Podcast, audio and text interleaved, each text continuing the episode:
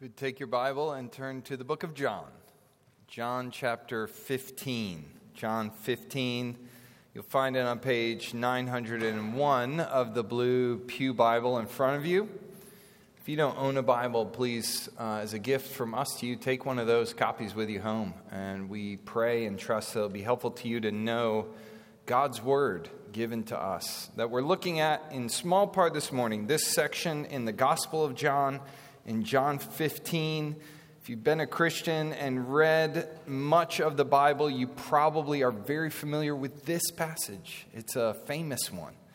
And I've been really looking forward to us together coming to it and expectantly seeing what God has to tell us about life with Him. John 15, 1 through 8. What do you know about plants?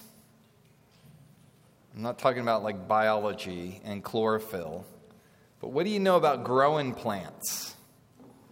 Have you ever gardened? Have you ever planted a seed and cared for it and watched it grow? Have you ever grown something you could eat from seed to fruit or vegetable? My last place where we lived, I got a chance to try my hand at, at gardening. I invested and witnessed the miracle of growth over time, and it's astounding. I spent a lot of time because I was trying to find ways to use my time. I spent a lot of time observing how plants grow on a daily basis. And I realized over the course of that time that when you spend time around plants, you learn some valuable lessons about life. And so it's no surprise that Jesus Christ often used agriculture to illustrate his teaching. And one of the most memorable times is in our passage this morning, John 15, 1 through 8, which I'm going to read now. Please follow along as I read.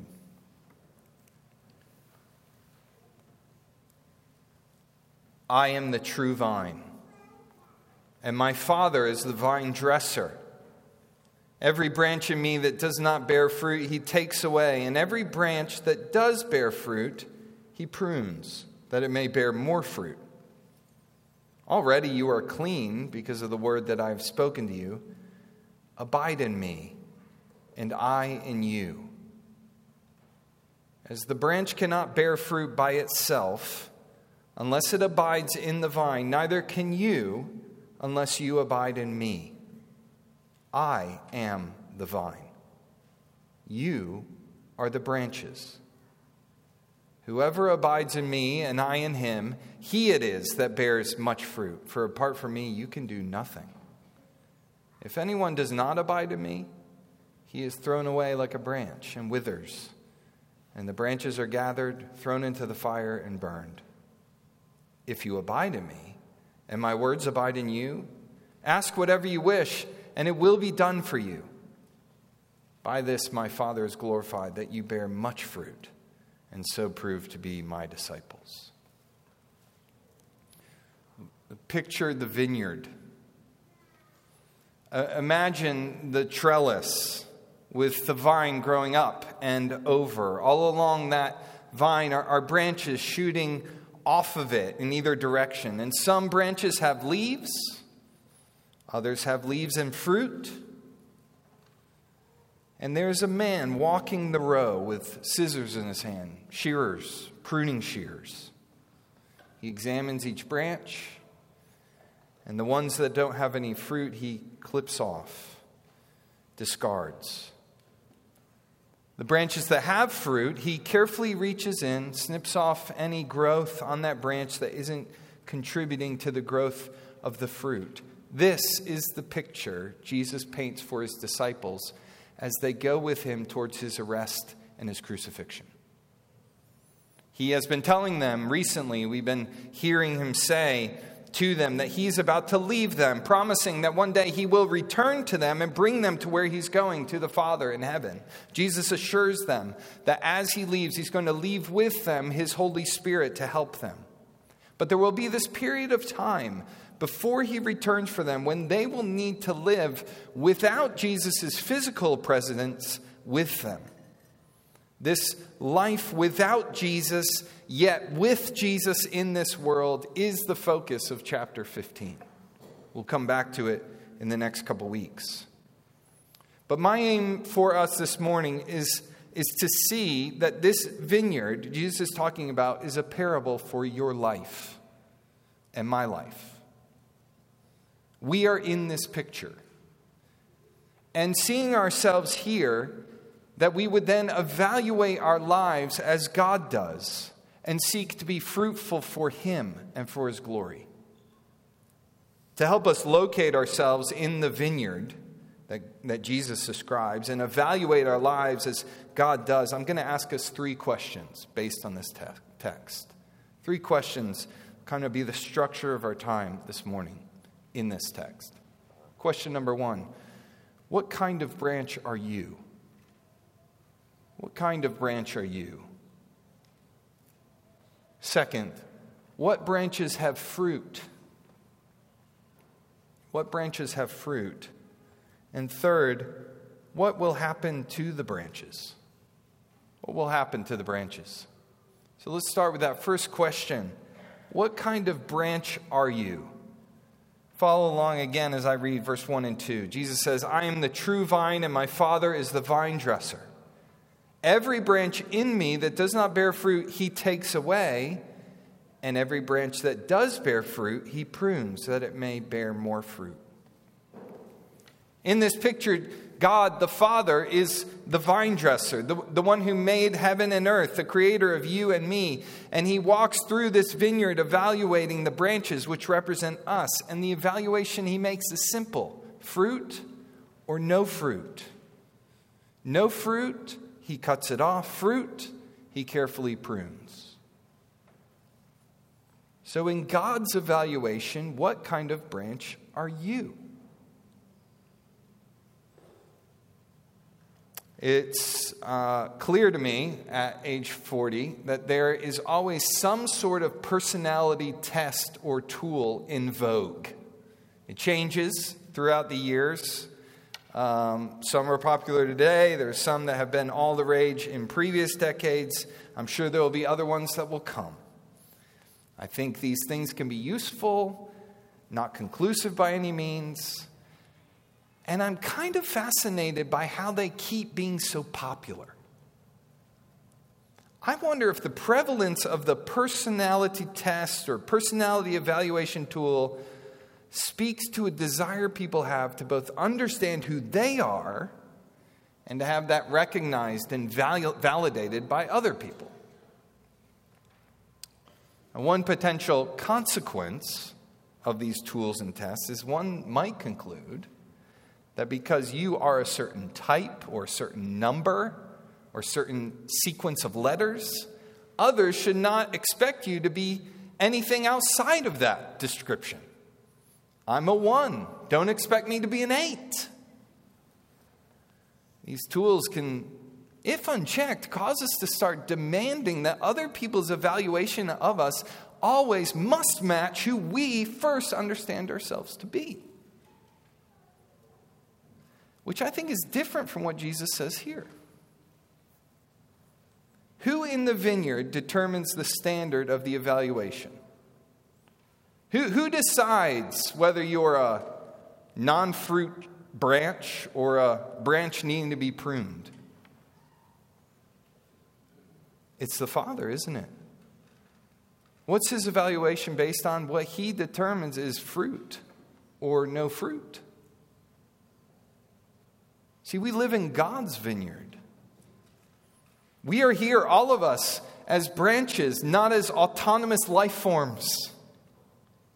God made us for a purpose. You cannot truthfully and conclusively answer the question, Who am I? without first asking, Who has God made me to be? Your value and your purpose are derived from God. Now, many of us would admit that at some level, we really care what people think of us. We are regularly living with the hope that we can earn, receive, curry the approval and positive evaluation of others. In his helpful book on the subject, When People Are Big and God is Small, Ed Welch says we do this because in our heart there is a fear of man. A fear of man. But, but that's short sighted fear. It's, it's limited. It's a, it's a shortcoming in our ambitions that can be seen as we return to this vineyard. You see, if you take that, that this, this kind of looking to other people alone for approval or value, this fear of man, in the vineyard, this looks like branches looking at other branches, trying to make sure that one branch meets the approval of another branch. I'm going to try to have bigger or smaller leaves. I'm going to be a more rigid branch or a droopier branch. All the while, God cares about something else entirely. Fear of man operates from the deception that there is no vine, no vine dresser, and that we are all independent, autonomous branches, and it doesn't really matter primarily if any fruit comes from us. It points us in all the wrong directions. In all our striving for others' approval, do we realize that it has nothing to do with fruit bearing for God?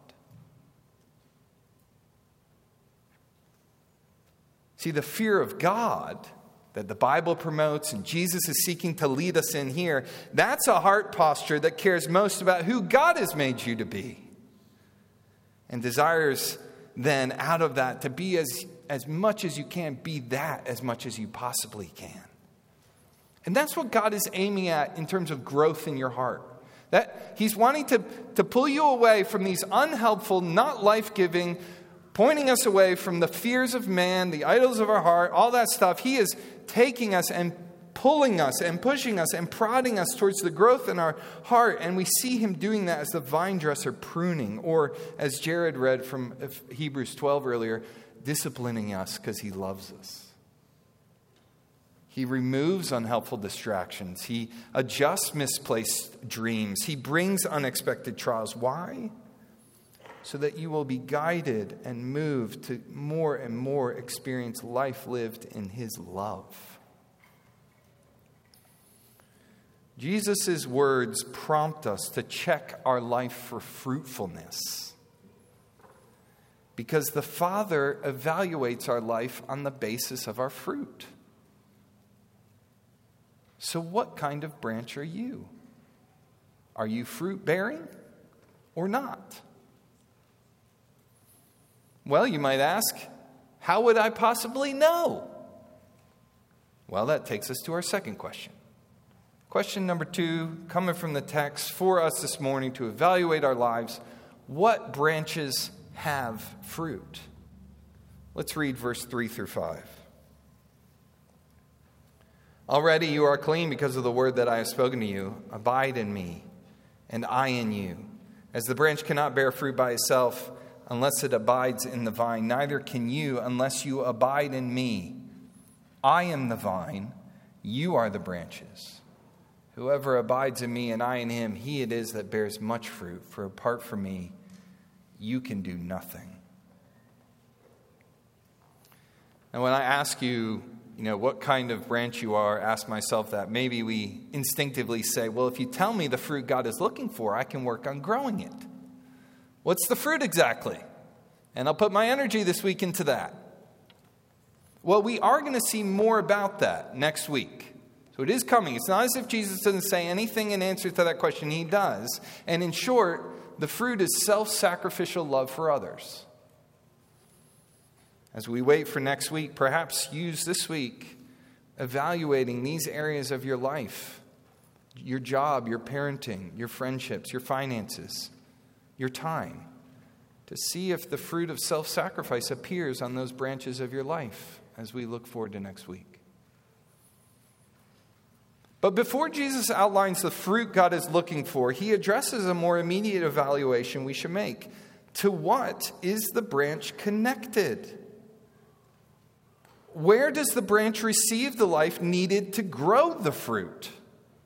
See, in checking for fruitfulness, we must first check to see if our life is connected to and dependent on Jesus, the very thing that Jeff prayed for earlier would be true about us.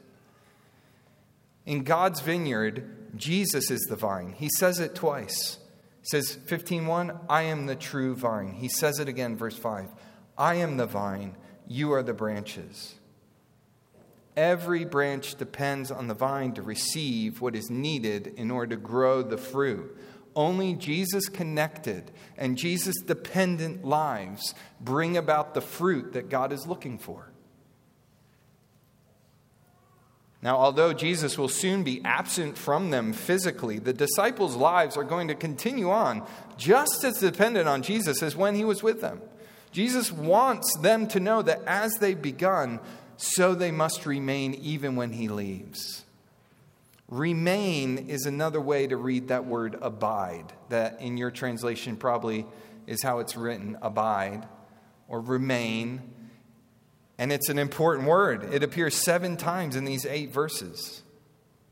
These verses are all about the importance of persevering in life with God.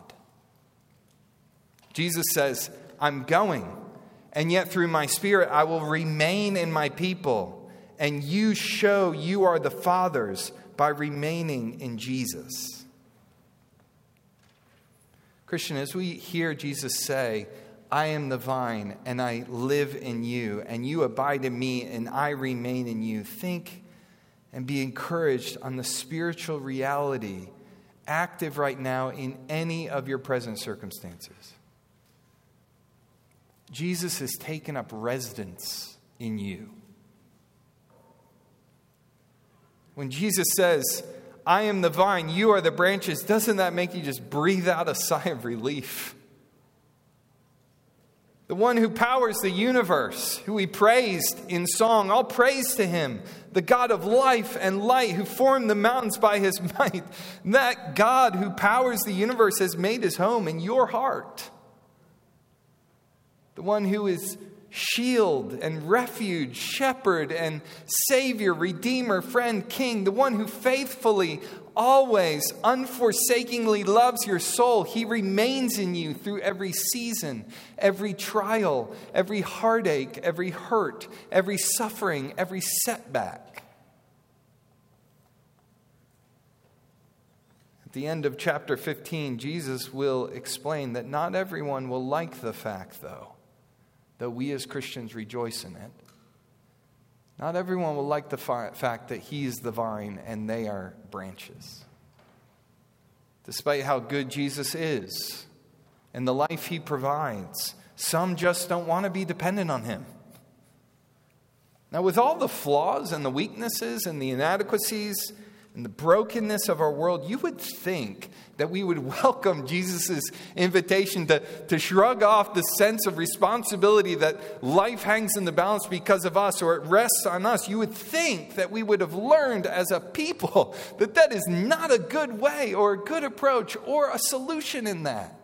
We've tried that in every generation and we've never succeeded. You would think that we would welcome Jesus' invitation to depend entirely on Him. But in our sin and our twisted up way of thinking, we try so hard to be independent. We anxiously toil to make a name for ourselves. We worry and plan to provide a lifestyle. We get agitated and irritated when things don't go how we tried to make them go. Jared, thank you for leading us in confession of that. I felt the conviction, conviction of myself. I'm glad to know that Jesus welcomes us to bring our sins to Him and our failings, and He provides forgiveness and life. Friends, Jesus is telling us you can't get life without God. Listen to Jesus telling you the truth. Apart from him, we can do nothing, he says. We might say, Well, I've done a lot without Jesus. Are you sure? Who was it that made you? Who decided to give you talents and abilities that you've used to your benefit when others just as deserving of you didn't receive the same? Did you plan at your conception to have your life go the way it went that led to opportunity and open doors?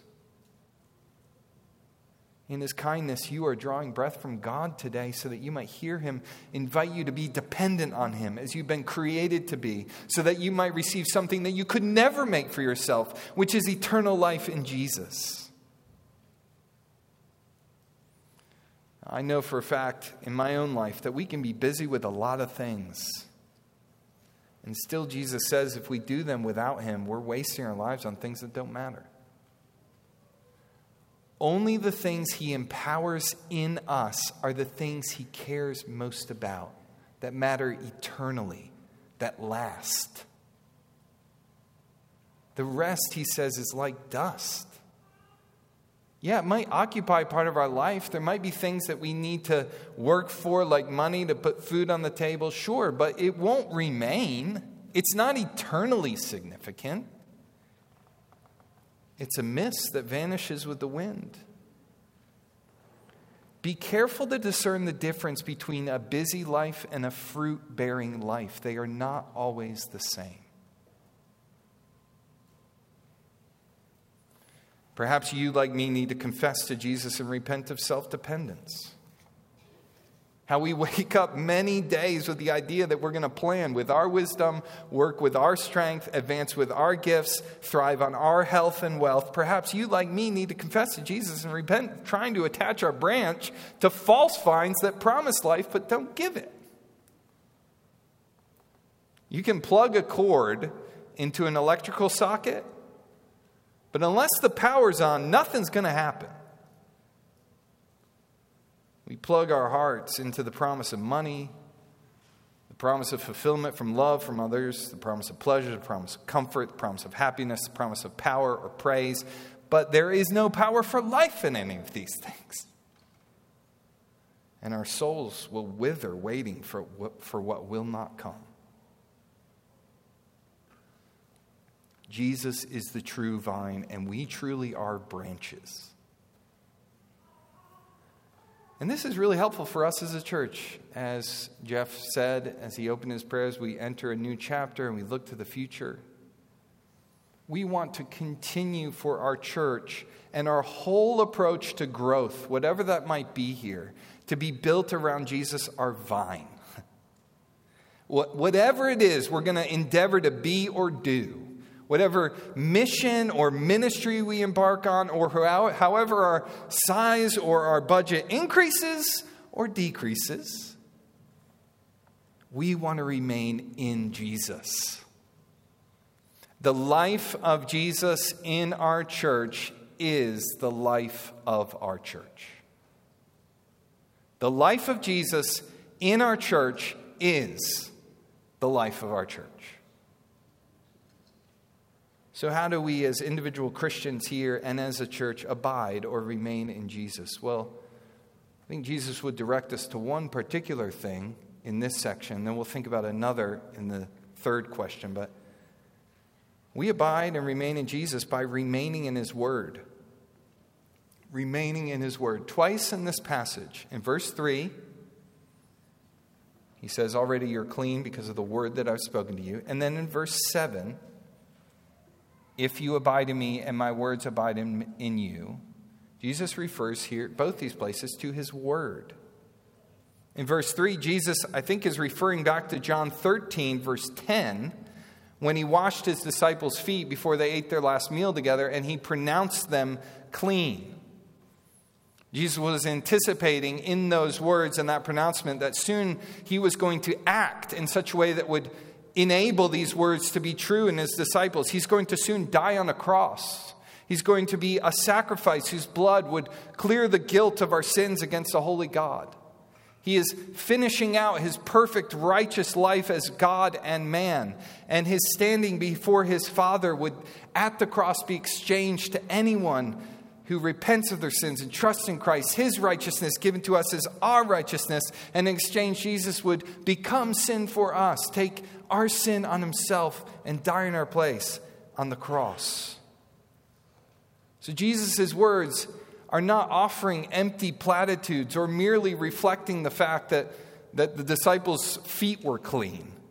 Jesus' words would soon be backed by his death and his resurrection, carrying the power to render stained, guilty, and dead sinners clean, cleared, and alive in Christ. The word of Jesus is the power to, to save us and sustain us. His word is how life begins and continues in us. We do not live on bread alone. We live by every word that proceeds from the mouth of God. In the beginning was the Word, and the Word was with God, and the Word was God, and the Word became flesh and dwelled among us. And we've seen His glory. Glory as the only Son from the Father, full of grace and truth. For from His fullness we have all received grace upon grace. For the law was given through Moses, grace and truth come through Jesus Christ. If Jesus' words carry the power to bring life, it also carries the power to sustain our life. And so in verse 7, Jesus says to remain in him is to remain in his word. This is why we build our gatherings around God's word. Especially the words of Jesus that tell us the good news of the gospel. This is why we want our conversations with each other to be biblical at some point, and maybe at many points. I assume we're regularly reaching out to each other in this church for help and counsel, advice and wisdom. And if you're not doing that, maybe that's another way that you can be connected to the vine. If a brother or sister asks you for your opinion, what they would probably be most helped to hear is God's truth, reminders of it, encouragements in it reflections that you've had or experiences where God has taught you through His Word and you've acted in faith or maybe in foolishness and you've seen His Word prove true. Think of places where Jesus spoke to the heart of the matter that your friend or brother or sister is coming to ask you to help them think through. Let that be a question.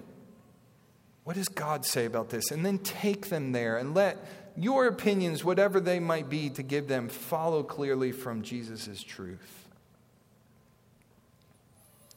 As one of your pastors, I speak for all of the elders here. Our prayer as your pastors is that we would all, including us, remain in Jesus' words.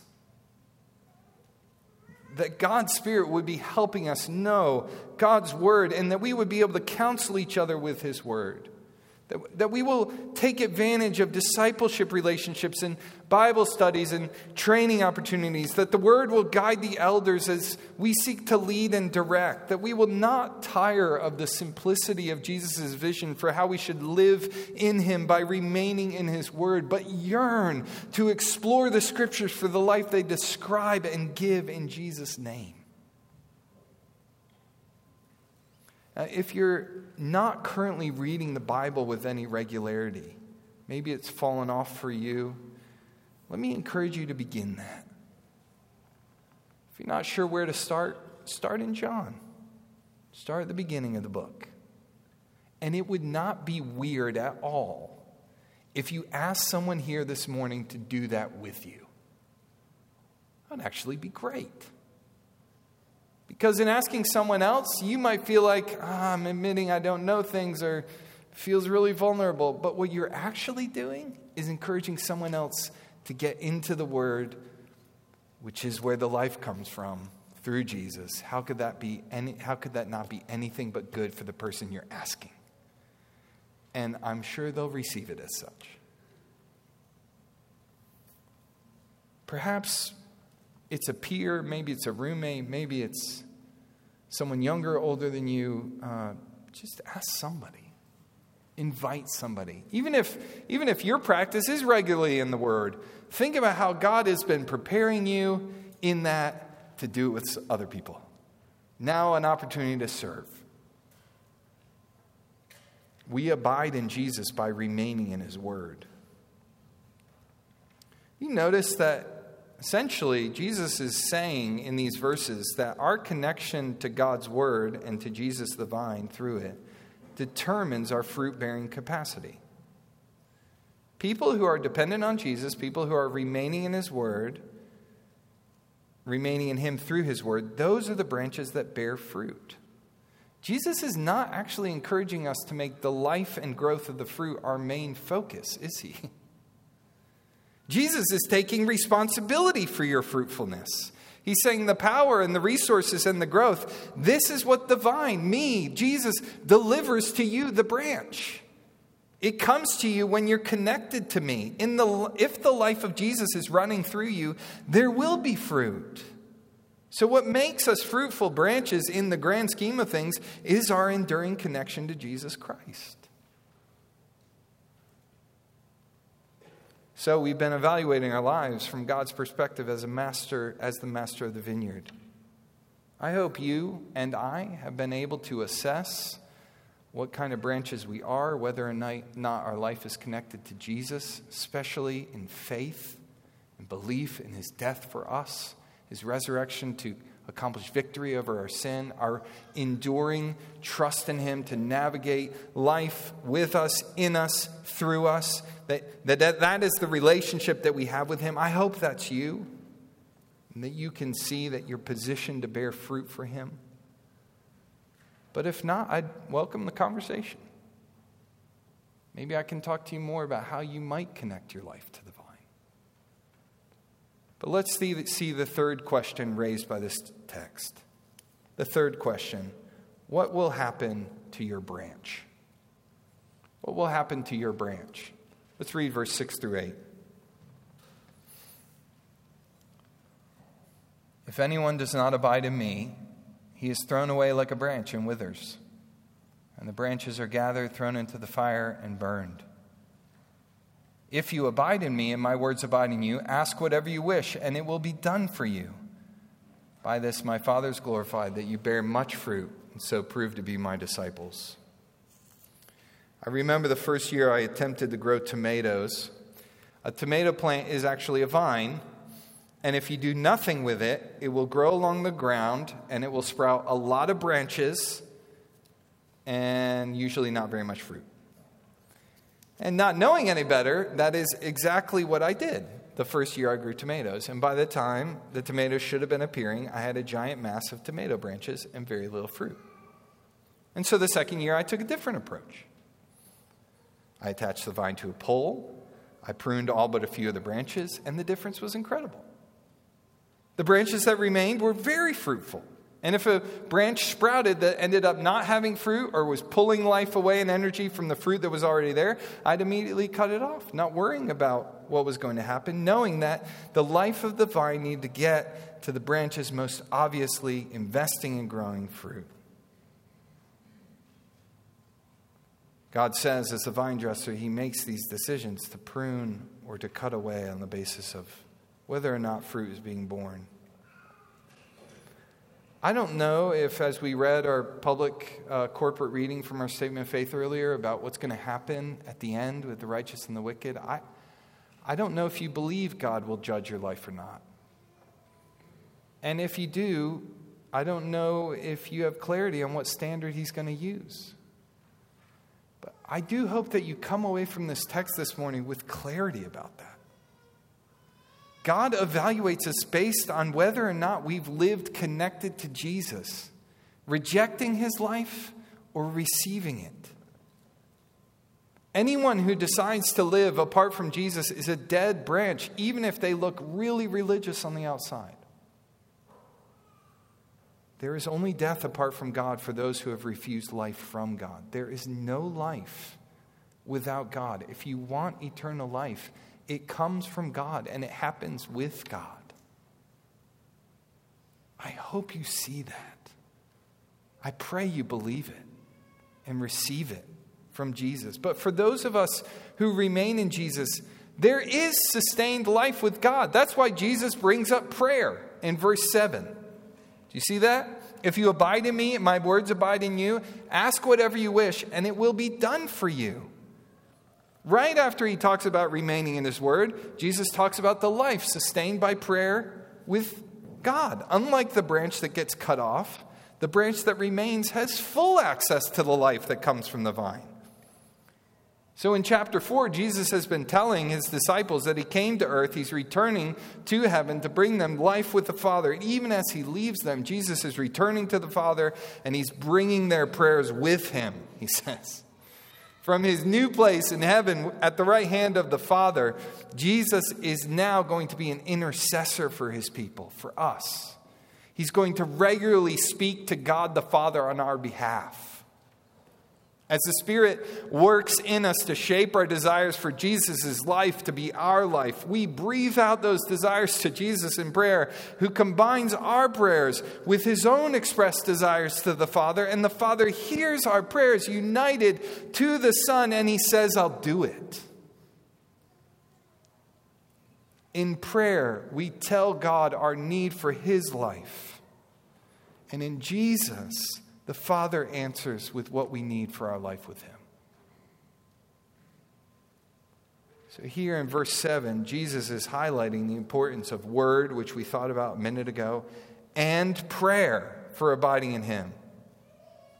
Notice how the word sets the agenda of our prayers. Jesus says, If you abide in me and my words abide in you, ask whatever you wish. What is the ask of the person whose heart is full of Jesus' words? Won't it be prayers like his words teach us to pray? Our Father in heaven, glorify your name. Bring your kingdom. Do your will. Give us what we need for today. Forgive us all our sins, and we will forgive others. Keep us from falling into wickedness, Lord, and sin. Fight and win against our spiritual enemies today.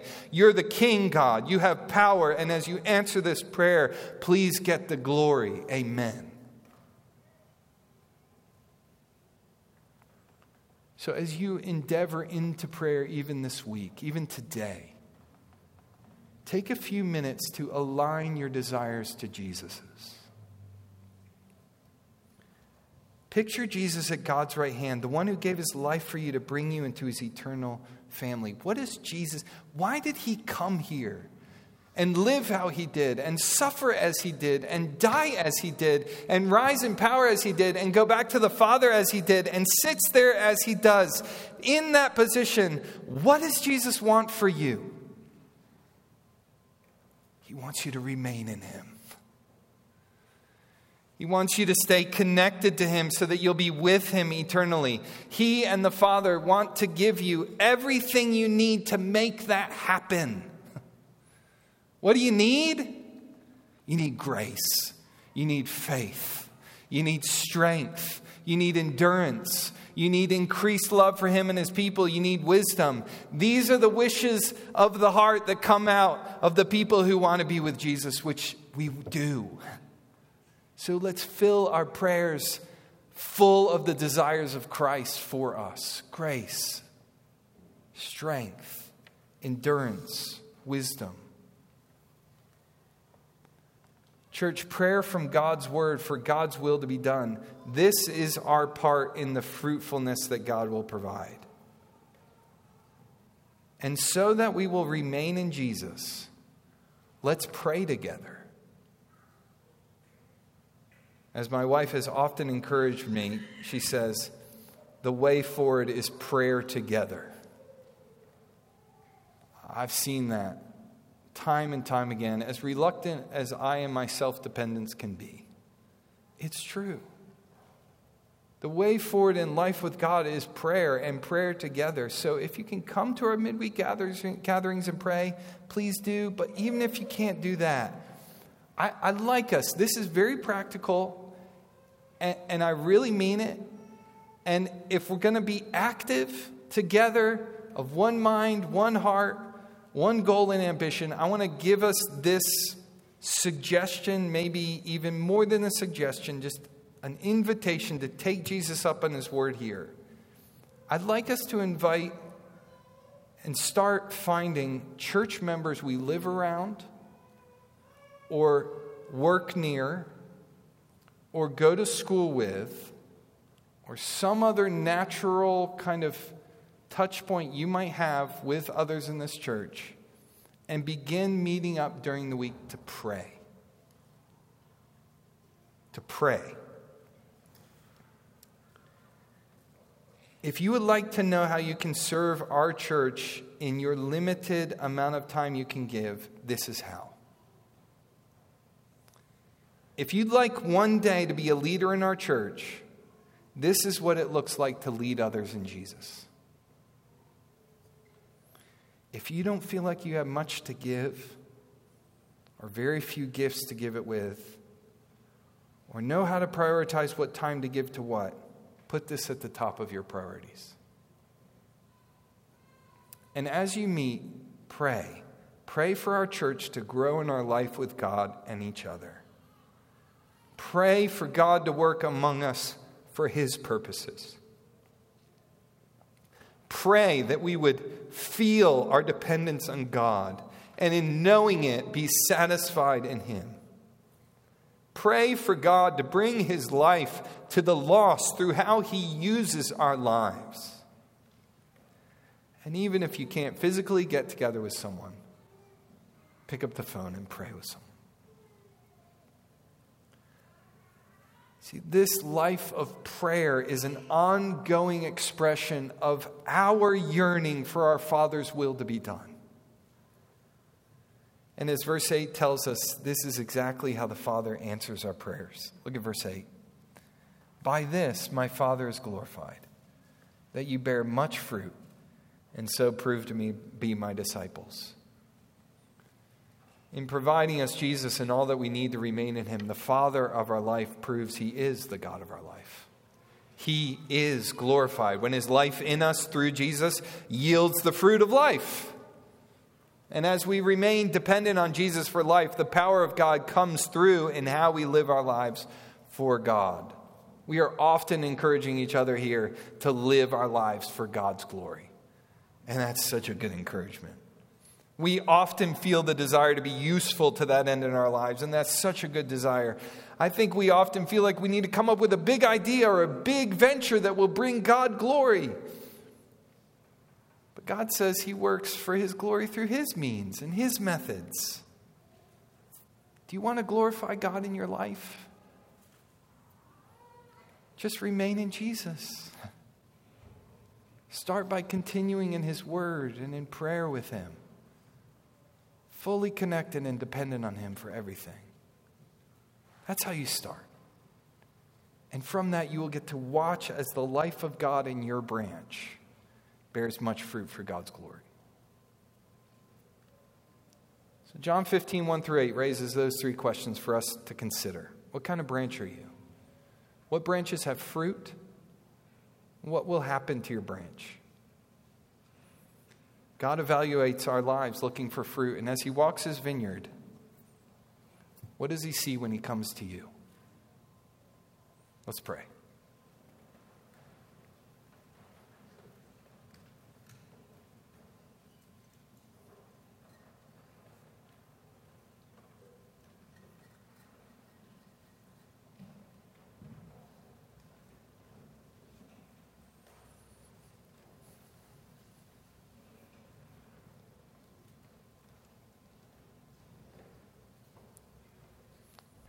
Father, knowing that, knowing that it is the way to life and joy and salvation, we again gladly confess that you are the vine and we are the branches. And apart from your Son, Jesus Christ, and our enduring connection to him and his life, we can do nothing. We pray that you would continue to prune us and show us how good it is to know life in Jesus. We pray that this week we would do all that we do knowing that all we have is Christ. And from him springs all kinds of other life you enable in his name. We pray that you would help us to be people who remain in your word and prayer and as we invest in the means and methods you've described here in Jesus of how it is to remain in you and have life in you, we pray that you would bring about fruit that brings honor and glory to your name. We care about that. We care about that chiefly.